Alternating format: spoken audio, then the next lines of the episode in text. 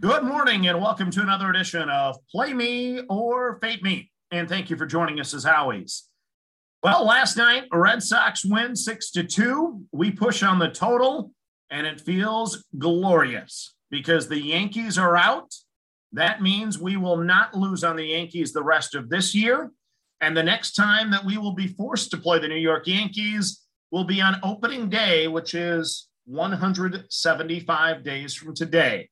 So it's going to be a nice stretch without having to talk about the Yankees or complain about the Yankees.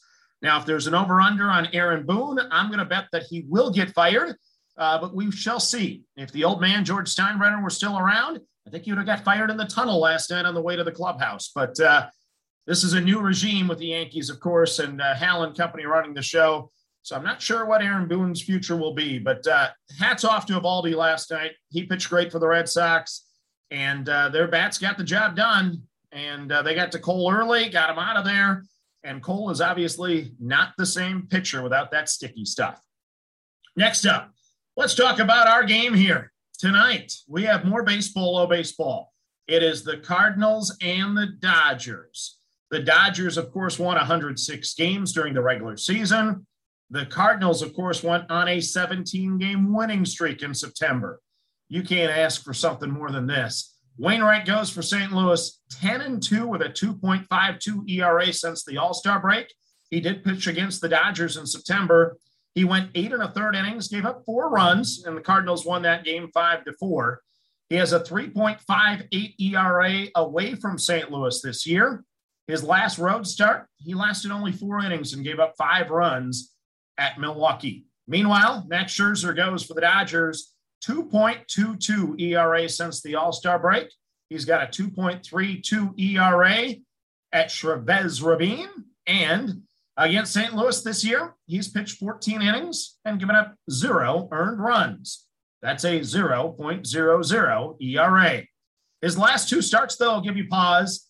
Five innings, five runs at Colorado, five and a third innings, and six runs against San Diego. The Dodger bats have been hot. They've averaged nine runs over the last five games. Meanwhile, the Cardinals, during that 17 game winning streak, averaged 6.7 runs. So even though the total is only seven and a half, it's a National League game, which, if you compare it to the Yankee total against the Red Sox last night at eight, and then you look at this one at seven and a half and say, well, that's a National League ballpark, so we don't have the DH.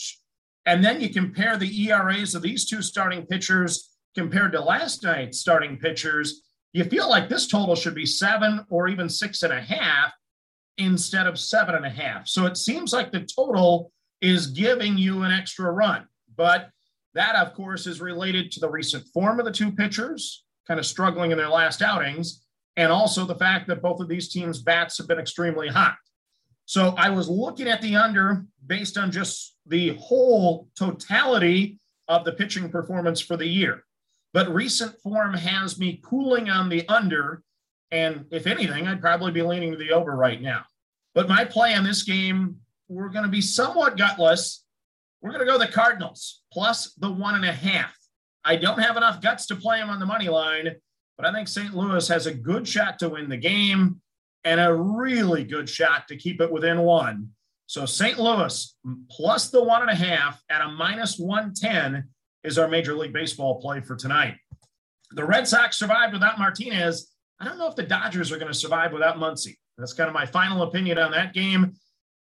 Scherzer's last two starts are weighing heavily on me, and, and that's yeah. And the Cardinals and their 17 game winning streak, such a good franchise, such a good team. I don't think the uh, the event in Los Angeles is going to scare them away. I'll just say that. So yes, I'm sticking with the Cardinals plus the one and a half. Enjoy what I think should be a great game tonight. Now, let's shift to breaking down some of our college football plays. We released 11 college football plays on Monday. So if you want to go back to the Monday podcast and listen to the full breakdown of the 11 games, please do so. But now we're going to talk about three of them today as we get closer to the kickoff. First game on our card is Wake Forest and Syracuse. We locked this in at six and a half on Monday. The Demon Deacons are 5 and 0 straight up, 2 2 and 1 against the spread. They beat Old Dominion 42 to 10. Norfolk State 41 to 16. Florida State 35 14.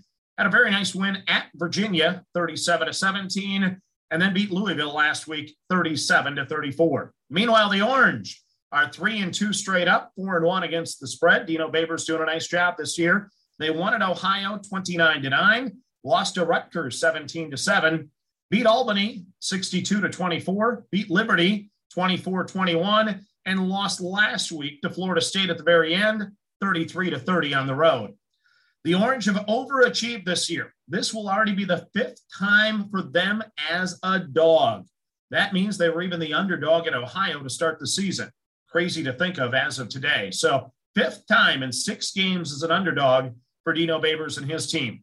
Wake Forest has averaged 24 points per game in the first half, only 14 points per game in the second half, and only four points per game in the fourth quarter.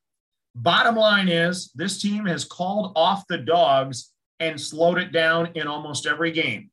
If they go up tempo all game against Syracuse, they will run 20 plus more plays than the Cuse has seen all year. The backdoor cover is always a concern, but after Wake Forest having the letdown against Louisville maybe last week, letting them rally back into the game, I don't see that happening back to back weeks. I think Wake Forest this time keeps the foot on the gas pedal they get a comfortable three touchdown lead, and the best the Cuse can do is get it back down to two scores. I don't think this becomes a one score game ever in the second half. The over 57 also is an attractive play here, but our play, since we circled it two weeks ago, is once again Wake Forest minus the six and a half against the Cuse. Next up on our football card, we're going to give you the breakdown of Rutgers and Michigan State. And we like the Scarlet Knights plus the five here. Some of the total or some of the numbers may be moving to six on this game. So continue to shop for line value if you see it out there. Uh, but we locked it in at five. The Scarlet Knights are three and two straight up, four and one against the spread.